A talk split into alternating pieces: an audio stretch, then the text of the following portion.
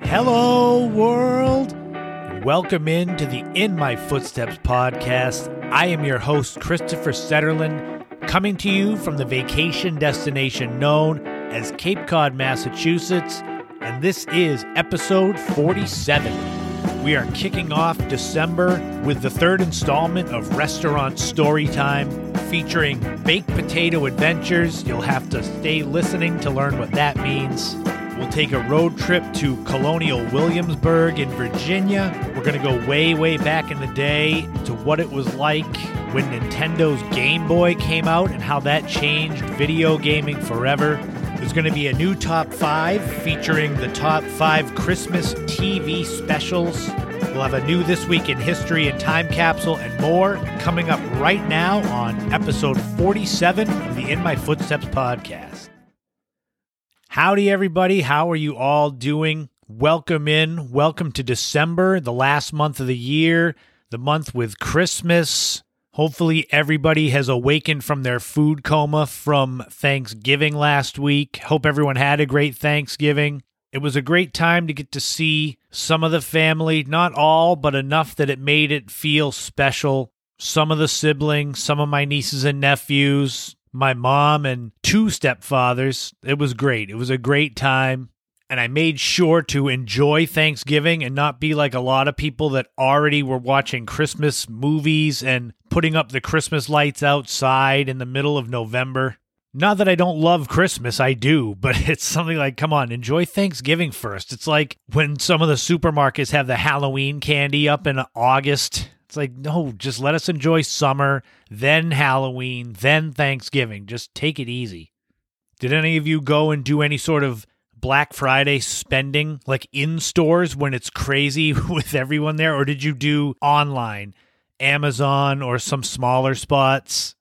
It is both a blessing and a curse, the online shopping craze of the last 20 years because the smaller mom and pop places may not have websites that deliver goods to you. But on the other hand, if you wait till the last minute to order something, or if you can't think of a good gift for someone, you've got plenty of time.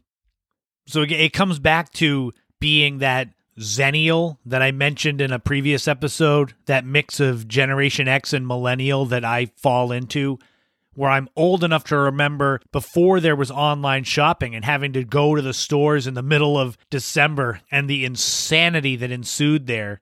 But I'm also still young enough that I can appreciate the online shopping and how easy it has made everything. But even if you have to go to the stores to get things for people and they're out of whatever you're looking at, you can still get gift cards. Remember when they used to have gift certificates, the paper ones, and you could buy like a pack of gum and get actual money change for it. Boy, that was a long time ago. But you can always get gift cards to all these different stores or restaurants. And speaking of restaurants, there's a nice segue right there. We're going to start off episode 47 with part three of Restaurant Story Time for some laughs to get this thing started right. So, thank you all for tuning in to episode 47 sit back, relax, and get ready to laugh as we start off December and we start off this episode of the podcast with Restaurant Story Time Part 3 coming up right now. I love Restaurant Story Time. This is one of my favorite segments. It's why I added it to my itinerary of the podcasts. Because in all my years working in the restaurant industry from the early 1990s up until a few years ago, it was in and out, kind of like a revolving door. But throughout those years, there were so many wild and wacky and funny stories, things that I couldn't believe were actually real and actually happened, but they all are. And that's why getting to share them with you so you can kind of get a behind the scenes look at some of the foolishness that goes on in some restaurants. I don't know if it's the same now, but back in the day, these things, it's amazing. If you haven't heard the first two editions of Restaurant Storytime, I had one that was the story of the snowball fight indoors with a guy who was not prepared for a snowball fight. And I also had the story of the vicious swan attacks, including one flying into the power lines. You can go back and check those out for more, but this one's going to be just as good. I was laughing just putting the notes together for this. I called it Baked Potato Adventures because there are several stories that have to do with baked potatoes. It starts off by explaining that for baked potatoes, this was back in the late 90s, I believe. We would have a, a half a cookie sheet sheet pan, stack them up with baked potatoes, put them in the oven to cook them so they'd be ready to go. And it would be something like if we sold them all, that was great. If not, you'd have these leftover baked potatoes that at the end of the night, you would let them cool down and they could be used for potato skins. You'd hollow out the insides and you'd freeze the actual potato skin. And even back then, we would use the insides of the potatoes and mix it in with corned beef hash. That was kind of a secret recipe. Every now and then, well, maybe more than every now and then, but sometimes we would have extra baked potatoes and i mean a lot extra. And it's like you you wouldn't need that many potato skins. We'd have buckets of skins and be like well we don't need another 20 or 30 so we would end up kind of wasting them. Not all of them but some. And that's where a lot of these stories come from. The main thing that we would do with these potatoes was basically practicing being an NFL punter where you would take the potato that had been cooked and cooled They'd be sitting outside. We had a deck. And since we worked right on a marsh, the idea was to take the potato and basically drop kick it out into the marsh just for fun. And if they had been cooked and cooled, it was kind of like kicking a big hacky sack. There was no sort of issues with pain from kicking these potatoes. And we did this a lot. When we would have lots of extra baked potatoes, there'd be three of us out there grabbing potatoes and just drop kicking them out into the marsh. And you'd get to the point where seagulls, raccoons, and other animals would be out in the marsh, not receiving the potatoes like football players, but they would kind of be out there scouring for them, especially the seagulls. And this would naturally be during times in the day when it was slow, when we didn't have business. It wasn't like in the middle of a dinner rush, we would run outside and start kicking potatoes. It wasn't that bad. I have a couple of potato kicking memories involving myself that are pretty funny.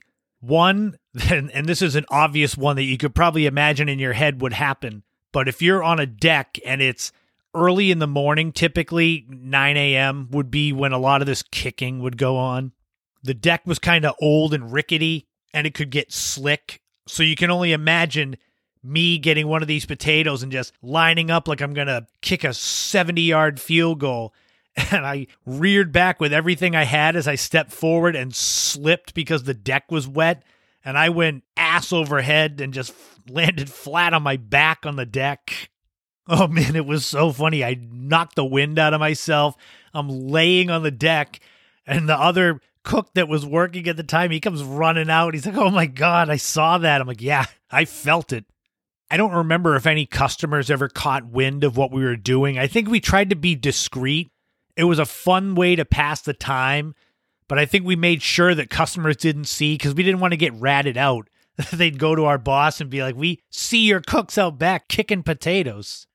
I'll never forget the time that I was lining up to do one of these potato kicks and the potato I grabbed wasn't cooked.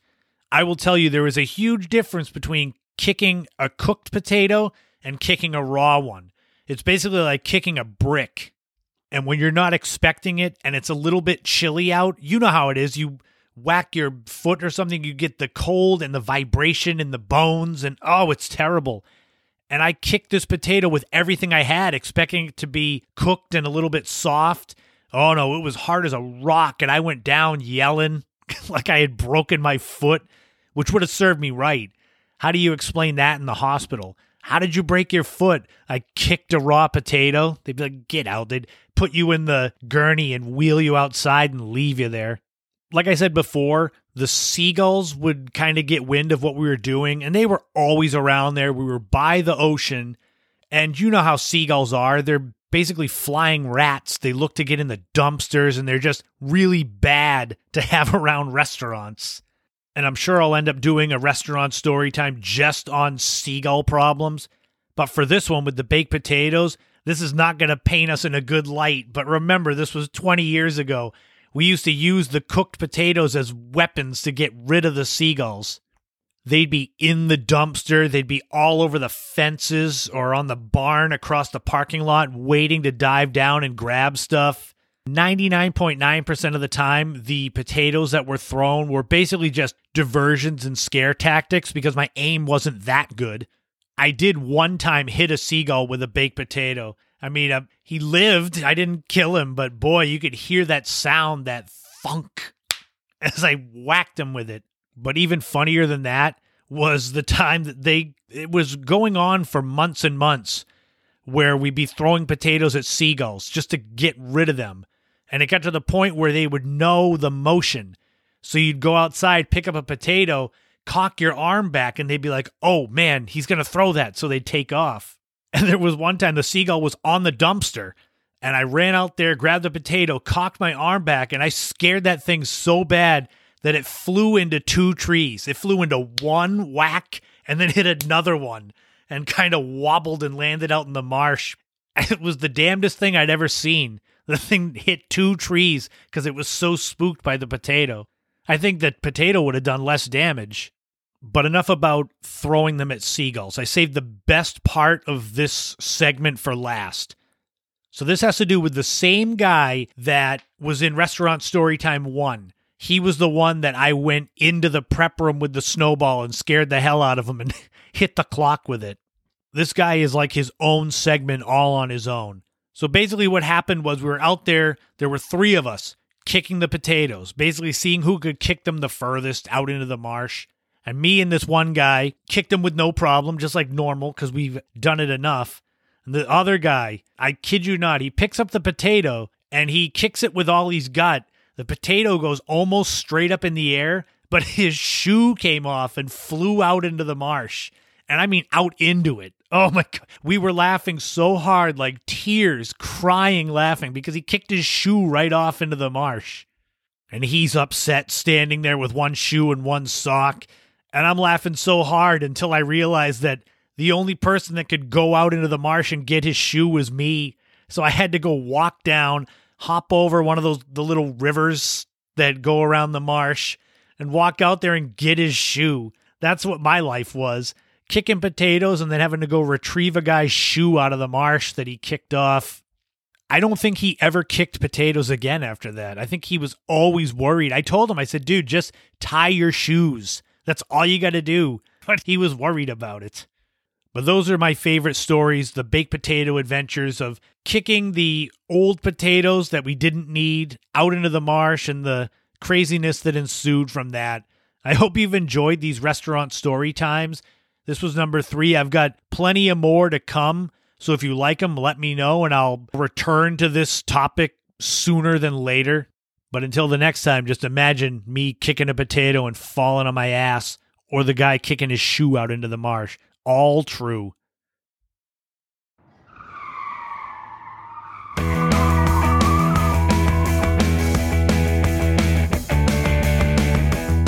All right, we're back with another road trip after skipping last week for Thanksgiving. For those of you that listened to episode 45, we did historic Jamestown, Virginia. This week's road trip is going to basically be the other side of the same coin. We're going to be into colonial Williamsburg, Virginia. This was another spot on my 2019 road trip that was high up on my list of places to see as I love history. So, Colonial Williamsburg was a must see. For the nuts and bolts of it, Williamsburg, Virginia is 45 miles northwest of Norfolk, Virginia. And as of 2019, it had a population of just under 15,000. Colonial Williamsburg itself is basically a living, breathing museum. You can find it at 101 Visitor Center Drive in Williamsburg. Park and just go. You get your tickets for the museum and you just wander the grounds once you're there and once you're walking the cobblestone streets, you kind of get immersed in it. You feel like you've gone back 300 years in time. Whether it's checking out the governor's palace, the Capitol building, the public armory, they've got all these places to see, these historic buildings, and they've got people that work there. If you're from Massachusetts or you know the area, Plymouth Plantation, where if you go there, and speak to the people that work there, it's like they're from the 17th century. It's pretty much the same thing in Williamsburg, where the people there, it's like they're from the colonial time. So you talk to them and they speak as if it's the 1770s, which is neat to have people that immersed. It's like living in a Broadway show where you've got your part to learn. Although that must be a pain to get little kids that start to ask you about PlayStation and the internet and things, and you're supposed to pretend that you don't know. One thing I found really cool when I got there was the carriage and wagon rides where you've got the men in the actual old 1700s clothing and they've got the horse drawn carriage which really was neat. I got pictures of that. I'll have to share a photo on social media of the horse drawn carriage.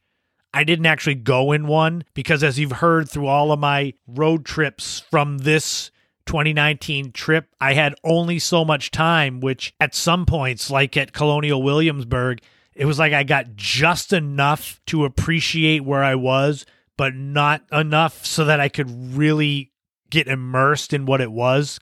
There's beautiful arboretum and gardens, and you walk down these streets, and the homes, they're from almost 300 years ago.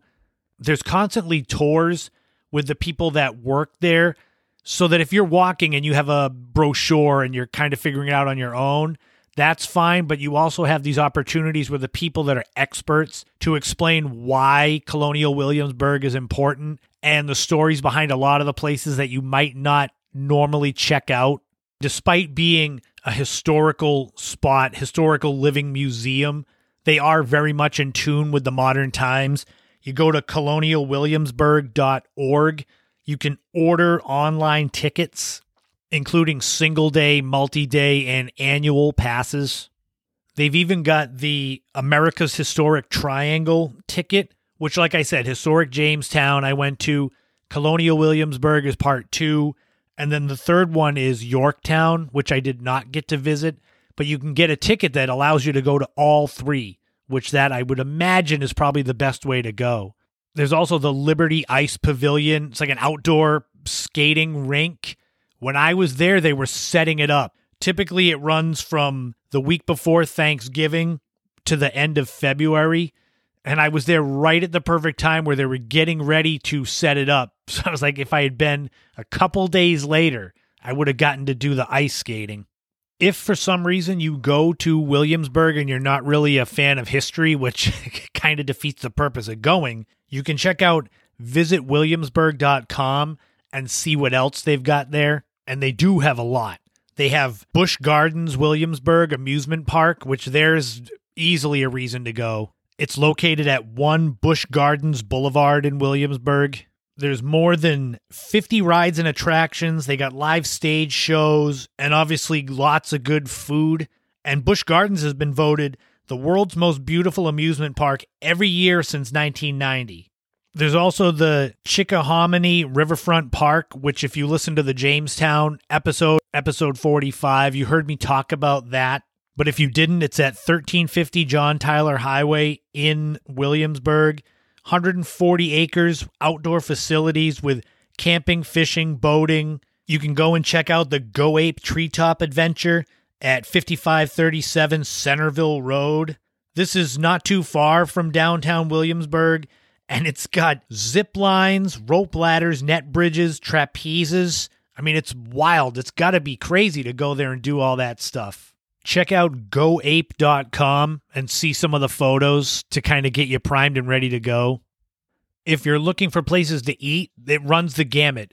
They've got more fine dining at a chef's kitchen or Fat Canary. If you want something a little cheaper, you can go to Food for Thought restaurant. If you're looking to go totally unhealthy, check out Duck Donuts. And like I said, all these are located at visitwilliamsburg.com. I would definitely recommend spending the night there, getting to really take in Colonial Williamsburg, Jamestown, Yorktown. There's plenty of places to stay there. If you're looking for something more affordable, there's the Hampton Inn and Suites they've got. But if you're looking to make it more memorable, check out the Williamsburg Inn and again, it's all at visitwilliamsburg.com. However, after all these things, the other things you can see in Williamsburg and eat and stay, it all comes back to Colonial Williamsburg. That's why I went. That's why I think you should go. It's a great way to step back into the history of the United States way back when it was before it even started, before the American Revolution. Seeing what life was like back then, it's like a perfect combination where you can meet George Washington and get a horse and buggy ride, but yet have your smartphone with you. It's the world's largest living history museum at 301 acres, so that's easy to get lost in there. 88 of the buildings that you'll see at this museum are originals from the time. And this all began in 1926 with a man named William Archer Rutherford Goodwin. He was a reverend doctor and he got the backing from John D. Rockefeller to buy these buildings and start to restore them. And that's what you see here today. If you love history, it's going to be just right up your alley, just the perfect place to go and visit. If you don't like history, hey, you'll be outside and you'll get some exercise. But I think you'll like it. Go visit Colonial Williamsburg, check out historic Jamestown, go to Yorktown, grab something to eat, go to Busch Gardens, spend the night there. You can't go wrong. And with the next road trip, I'm going to finally reach the ocean, finally reach the outer banks of North Carolina, and we're going to do a nice road trip to the small town of Duck, North Carolina. It was a lot of fun. The Outer Banks are awesome, but Colonial Williamsburg is also awesome. And I hope you've been enjoying going through these spots that I visited two years ago as I get to relive one of the best and most fun times of my life. Come back next week for another road trip.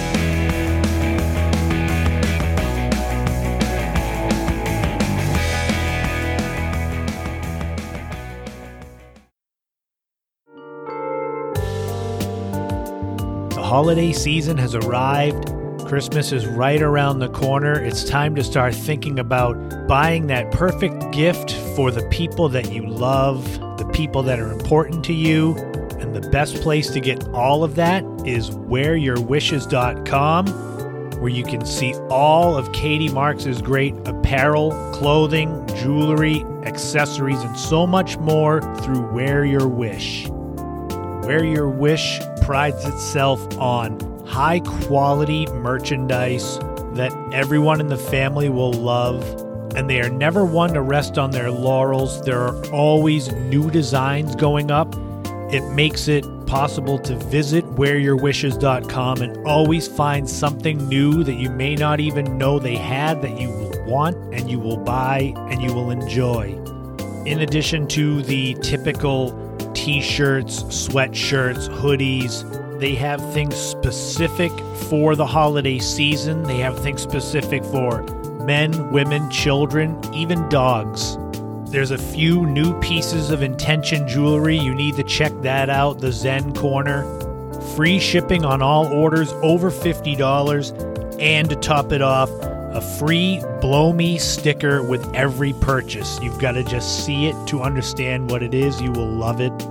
Katie Marks and Wear Your Wish hopes that you and yours have a great holiday season, and you will if you go to check out wearyourwishes.com right now and find something great for the people that matter most to you this holiday season.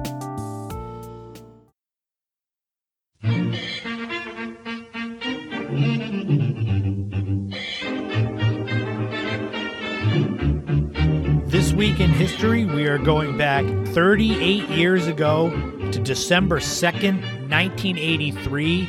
This was the debut of Michael Jackson's thriller video, and it literally changed the way that people saw music videos, what they did for the sales of albums. This video, it was more than a music video, it was an event. It was a short film, it was over 13 minutes long, and you could actually rent the videotape of the making of the thriller video. Which just imagine that. It's different these days, but back then, going to a video store to rent a video about the making of a video. By this point, Michael Jackson's Thriller album was just a juggernaut. It was selling so much, it would go on to become one of the top selling albums ever. And it had so many hit songs Billie Jean, Beat It, Wanna Be Starting Something, Human Nature. Thriller, though, that was the one, it just lent itself to become this short film where Michael Jackson takes his date to the theater. They end up walking home and it's scary, and he turns into Well, he turns into a zombie. Then he's, I don't know, he had yellow eyes like a werewolf. But he had Vincent Price doing a rap in it. If you don't know Vincent Price, he was a very famous 50s and 60s horror movie actor. The video itself that came out in 1983 had a budget of $500,000, which when adjusted for inflation is just under 1.4 million. So it actually wasn't that big of a deal as far as budget goes. There's been videos that have cost several million recently. If you were around at the time and you saw this when it first came out, it's hard to describe to those that are younger how much this changed music and music videos. They had legendary director John Landis directed the video. It kind of created the behind the scenes type of documentaries. Interestingly enough, CBS Records that released Thriller, they didn't want to foot the bill to release a new video after doing Billie Jean and Beat It. So Michael Jackson and John Landis had to get Showtime and MTV to actually pay half of the 500,000 each to get the rights to the behind the scenes documentary behind the video. You definitely need to go and check this video out if you haven't seen it. It's got the famous zombie dancing scene that people still try to mimic almost 40 years later. And if he hadn't been cemented by that point, this video and its airplay constantly on MTV and the behind the scenes video and the ability to rent it at video stores really cemented Michael Jackson as the king of pop. And the thriller video itself debuted 38 years ago, this week in history, December 2nd, 1983. And now it's time for another time capsule. We're going to go back 30 years ago this week to November 30th, 1991. Why did I pick that date? No reason, just felt like it. Sometimes they have meaning and sometimes they don't. The number one song was Set Adrift on Memory Bliss by PM Dawn. This is a personal favorite song. It's got the sample from the song True by Spandau Ballet. It was like the first song that I remember coming out where I knew where the sample was from. The song was from PM Dawn's debut album, Of the Heart, of the Soul, and of the Cross. It was PM Dawn's only number one song ever, although they did have a hit with I Die Without You from Eddie Murphy's Boomerang movie, but that did not reach number one, which is surprising to me. The number one movie was The Addams Family. It starred Anjelica Huston, Raul Julia, Christina Ricci, and Christopher Lloyd. It made $191 million at the box office on a budget of 30 million. And it's obviously based off of the TV show from the 1960s, The Ghoulish Addams Family, Morticia and Gomez, and Uncle Fester. And it's got a 65% fresh rating on Rotten Tomatoes. And it was a pretty good movie, so you should definitely check it out. The number one TV show for the first time ever on the podcast was not an actual TV show. It was a football game. It was an NFL game between the Washington Redskins and the Detroit Lions. Washington won the game 45 to nothing behind players like quarterback Mark Rypien, wide receiver Art Monk, and running back Ernest Byner. Detroit, for their part, had no chance because even though they had quarterback Rodney Peete, star running back, and my favorite football player ever, Barry Sanders, did not play. Detroit did have Tecmo Super Bowl legend punt returner Mel Gray on the team, but even he couldn't help them from getting crushed by Washington. And if you were a kid back then in 1991, I was 14 years old at all this time, and you were looking for the hottest Christmas toy for teenage boys, the Super Nintendo Entertainment System was that toy, and you could get one for $199 or just over $400 when adjusted for inflation to 2021. And that wraps up another time capsule, another This Week in History. But coming up now, we're going to really get into the holiday spirit with a new top five. This is the top five TV Christmas specials coming up right now.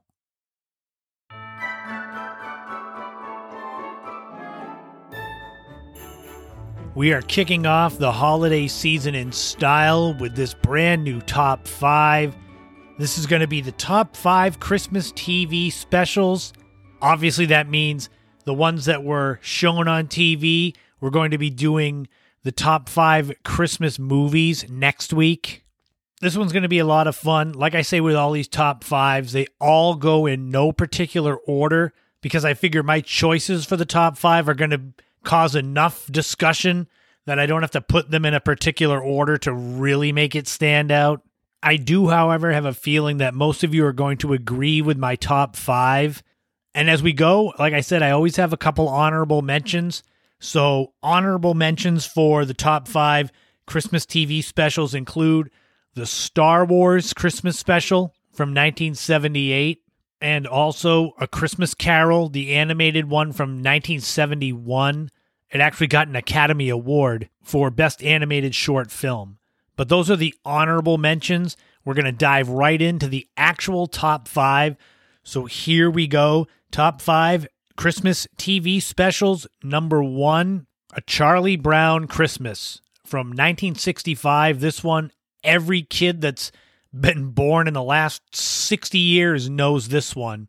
It's Charlie Brown trying to find the meaning of Christmas, how it's become too commercial. It's where Linus gives the speech about Christmas and it's got the tree. Charlie Brown gets the tree that's got no needles and anything. It looks just terrible. It's got the famous Christmas Time is Here song that when you hear it, when I hear it, I go right back to being seven, eight years old and seeing it for the first time. And they're doing the Christmas play and there's that famous piano song from Vincent Guaraldi. The it's just one of those all-time classics. Number two is a Garfield Christmas from 1987. This because I'm a huge Garfield fan, have been since I was a kid. This naturally was going to make my top five. This centers around Garfield and Odie going with Jon Arbuckle to the Arbuckle farm to spend Christmas with the family. The parents read the Binky the Clown Who Saved Christmas book. And of course, Garfield just wants to eat, but in the end, he finds these old love letters from the grandfather to the grandmother and gives them to her. And it's just this nice, warm moment. And it's one where Garfield actually is really soft hearted because he's usually just so mean and just a pain in the ass. But Odie makes him the homemade back scratcher. And it's one of those where you get to see the other side of Garfield that's another great one that as soon as I watch it, I go back to when it came out and I was 10 years old. Number three is The Grinch Who Stole Christmas from 1966. This one needs little explanation. Again, to anyone who's been born in the last 60 years, you know the story of the Grinch and the Who's from Whoville and Cindy Lou Who. The book was written by Dr. Seuss. It has famed horror movie actor Boris Karloff as the voice of the Grinch. It's got famed voice actress June Foray as Cindy Lou Who. And it's interesting because it was directed by Chuck Jones of Looney Tunes fame. And so, despite it being Dr. Seuss, it does have a little bit of that Looney Tunes vibe to it. Who can forget the scene of the Grinch going into all the houses and stealing all of the presents? That giant sack on his sleigh with Max the dog towing it with just the one piece of wood as an antler. If you haven't seen this Christmas TV special, I don't know where you've been, but you should go check it out right now. Number four is Rudolph the Red-Nosed Reindeer from 1964. This is one of the originals as far as Christmas TV specials go. It was stop motion animation, which is definitely a lost art that was used a lot in the earlier part of the 20th century. It's got Burl Ives as the snowman, who is the narrator who sings all the songs. And it's got the Abominable Snowman and Yukon Cornelius and the Island of Misfit Toys. All the other reindeers are kind of jerks to Rudolph because of his shiny red nose. But then during the big storm, Rudolph is the one who leads the sleigh and saves Christmas. It is a classic in every sense of the word, and another one you got to go out of your way to find. And finally, number five on the list of top five Christmas TV specials, remember, in no particular order, number five is Frosty the Snowman from 1969. This one's an animated special. It's got Jimmy Durante, the legendary actor, in his last role as the narrator.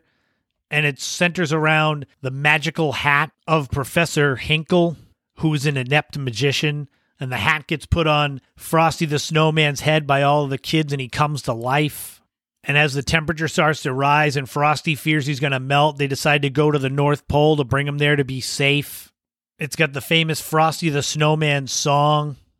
All five of these are just, you need to see them every holiday season or else it doesn't feel complete, at least in my opinion. But that's the top five. Have you watched these? I would be shocked if you hadn't.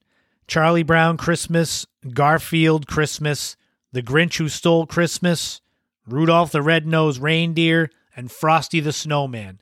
Those were my top five Christmas TV specials. I'll be back next week with another top five, and this one will be the companion piece the top five Christmas movies.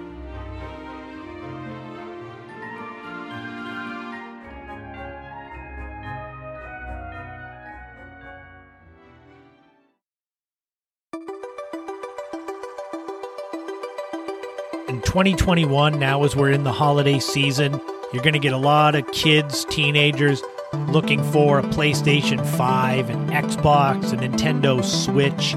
These amazing consoles with graphics that are beyond anything that I could have imagined when I was growing up. When I was a kid, I had the Atari 2600 to start off. Then the Nintendo Entertainment System came out and blew that away but there was something else that came along that changed the game beyond anything, and I think it still changed the game to this day. And we're going to go way, way back in the day now as I talk about what it was like when the Nintendo Game Boy first came out. Granted, now, if you're going to compare the Game Boy, the original from 1989, to a Nintendo Switch or DS or any of those handheld consoles, it's not going to be the same especially if you were born and raised in this era where the games are just so realistic and detailed. For those of my generation and my age group, though, Game Boy changed everything because no longer did you have to sit in front of a television with a controller and be kind of in amongst everyone to play your games. The Nintendo Game Boy allowed you to wake up in the morning on a Saturday without school and pull out the Game Boy and sit in bed and play Super Mario and Tetris. For the specs, it was this little off white handheld game console, probably a little smaller than a typical VHS cassette tape, which younger people won't get that reference either. Probably a little bit bigger than the largest smartphones that are out there now, and a little bit thicker. You stuck these little, they looked like mini Nintendo cartridges a little bit bigger than a matchbook. You had the screen that was green tinted and it was 8 bit graphics. The screen was just over two and a half inches diagonal, which is how they measure the screens. I'll never forget getting this and just being obsessed with the fact that I could sit in bed and play video games. It was released in 1989. It was a huge Christmas seller. Over its lifetime, the original Nintendo Game Boy has sold more than 100 million units. The most famous have to be Super Mario Land and Tetris. I was obsessed with Tetris. The music, you can hear it in your head, and you would just play and play and play, trying to beat your best score. Super Mario, same thing.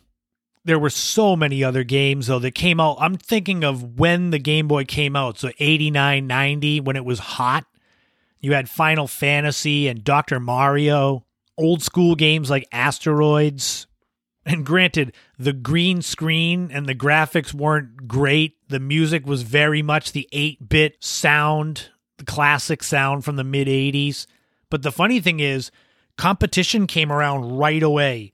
So Nintendo releases the Game Boy, and Atari released the Atari Lynx, and Sega released the Game Gear and those had color graphics, so it looked better, but that didn't make it better because those suffered from poor battery life and limited game availability. So the Game Boy just looked better and better. Eventually, Nintendo got with the times and they came out with a Game Boy Color in 1998. That being said, though, nothing beat the original. You could typically get 15 hours of gameplay with the batteries, which I mean, that would be easy to run through in a typical weekend for a teenage boy. despite it being this revolutionary handheld gaming system, it was pretty affordable. It was an introductory price of $89.99 or about $200 when adjusted for inflation. Tetris was the best selling game throughout that initial run of Game Boy, which they discontinued the original in 2003. Tetris sold 35 million copies. Despite it being discontinued almost 20 years ago, the original Game Boy, it's actually not that valuable. If you still have yours, they don't go for that much. So, like I said, they were originally sold for $89.99. If you've got an original in the box, they typically go for like $150. So that's not what you would expect as far as it being a collector's item. It could be because of the fact that over 100 million have been sold, so they're not that hard to find. When the Game Boy was released, it came with six titles, not all with it, but those were the launch titles. Like I said, Super Mario World, Tetris. There was a baseball game, a tennis game, Alleyway, Yakuman, which was like Mahjong. The cheapest of the games would cost like $20 if you went to Toys R Us or KB Toy Store or Child World or any of those ones that were open back then. They could go up as high as $40 if you wanted the highest of the highest quality games. Game Boy was so much more successful than some of Nintendo's other ideas.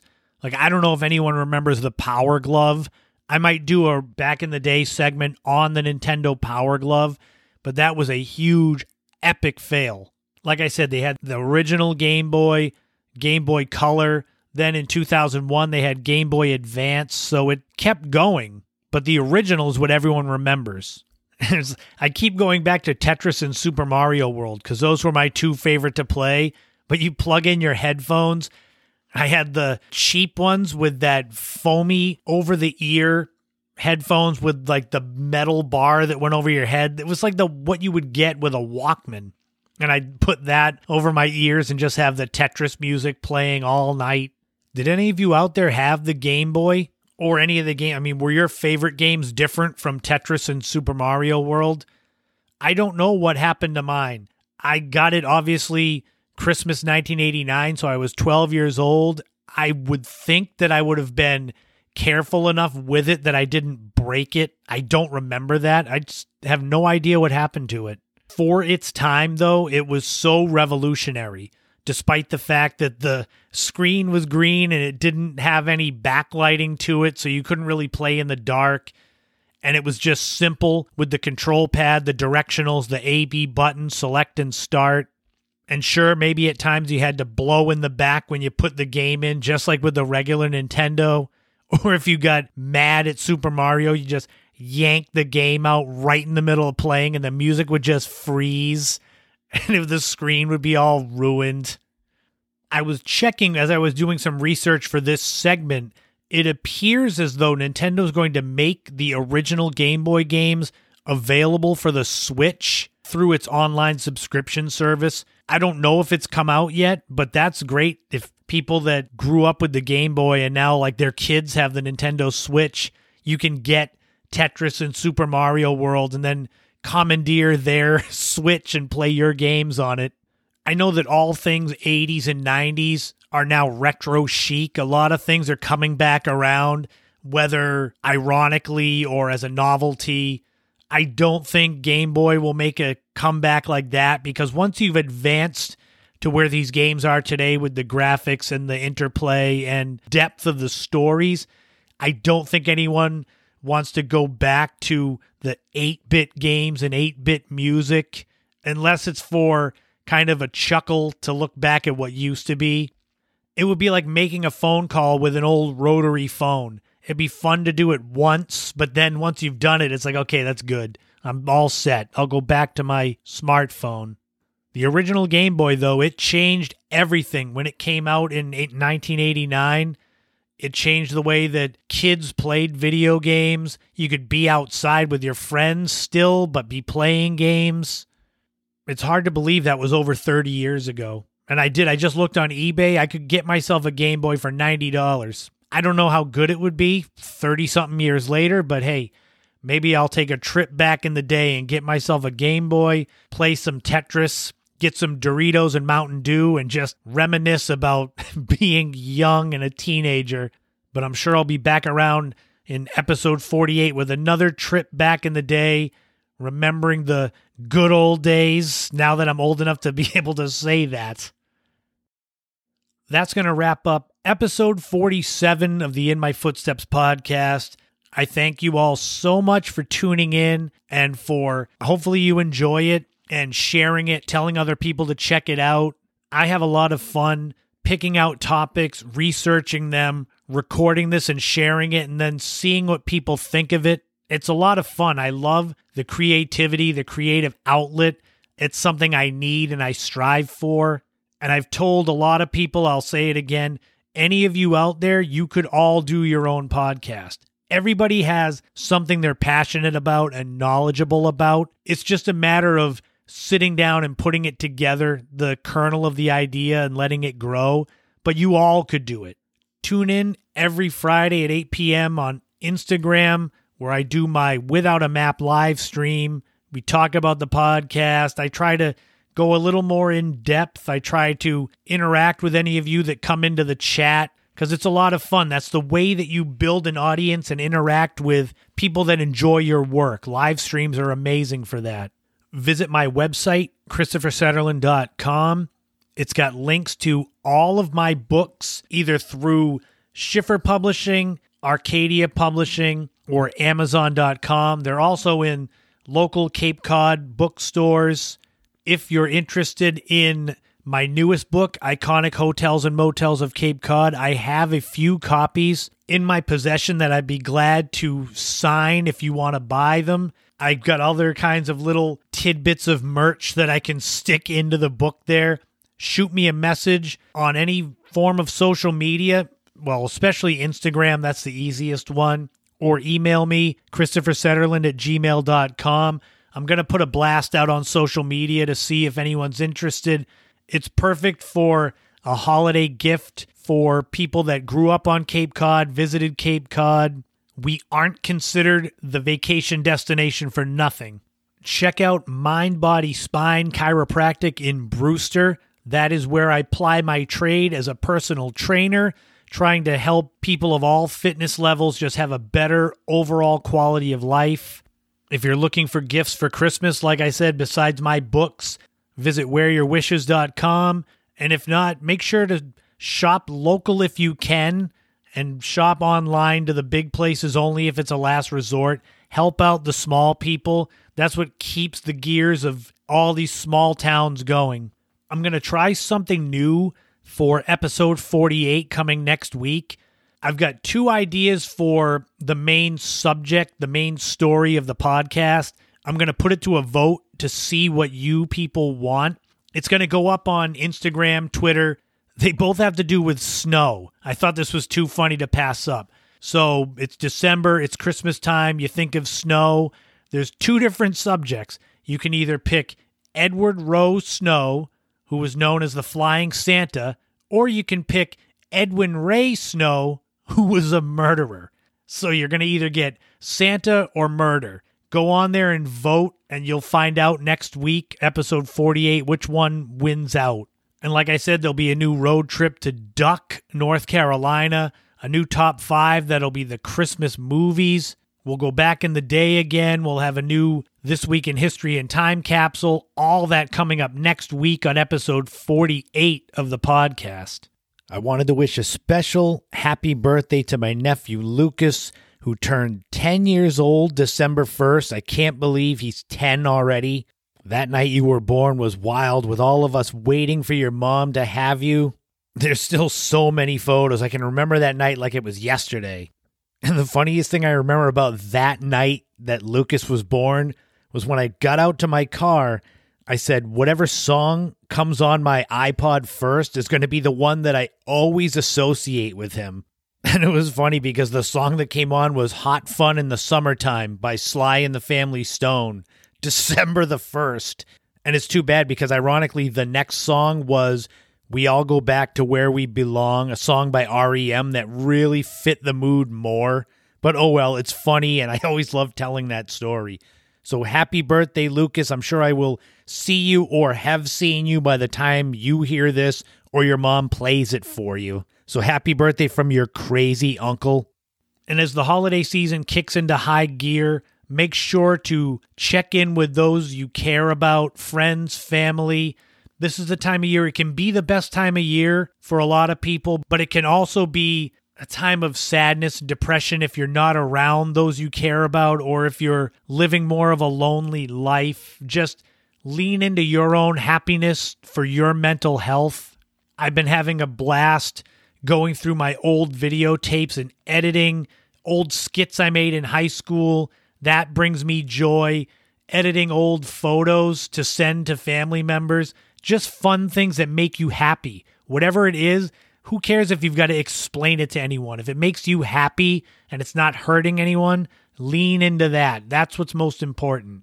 And remember, in this life, don't walk in anyone else's footsteps. Create your own path and enjoy every moment you can on this journey because you never know when the next sunset will be the last sunset. It's better to live big and live happy than live small and have a lot of regrets when you get older. But have a great weekend. Have a great week. Tune in next week for episode 48. Tune in to the live stream. I will talk to you all again soon.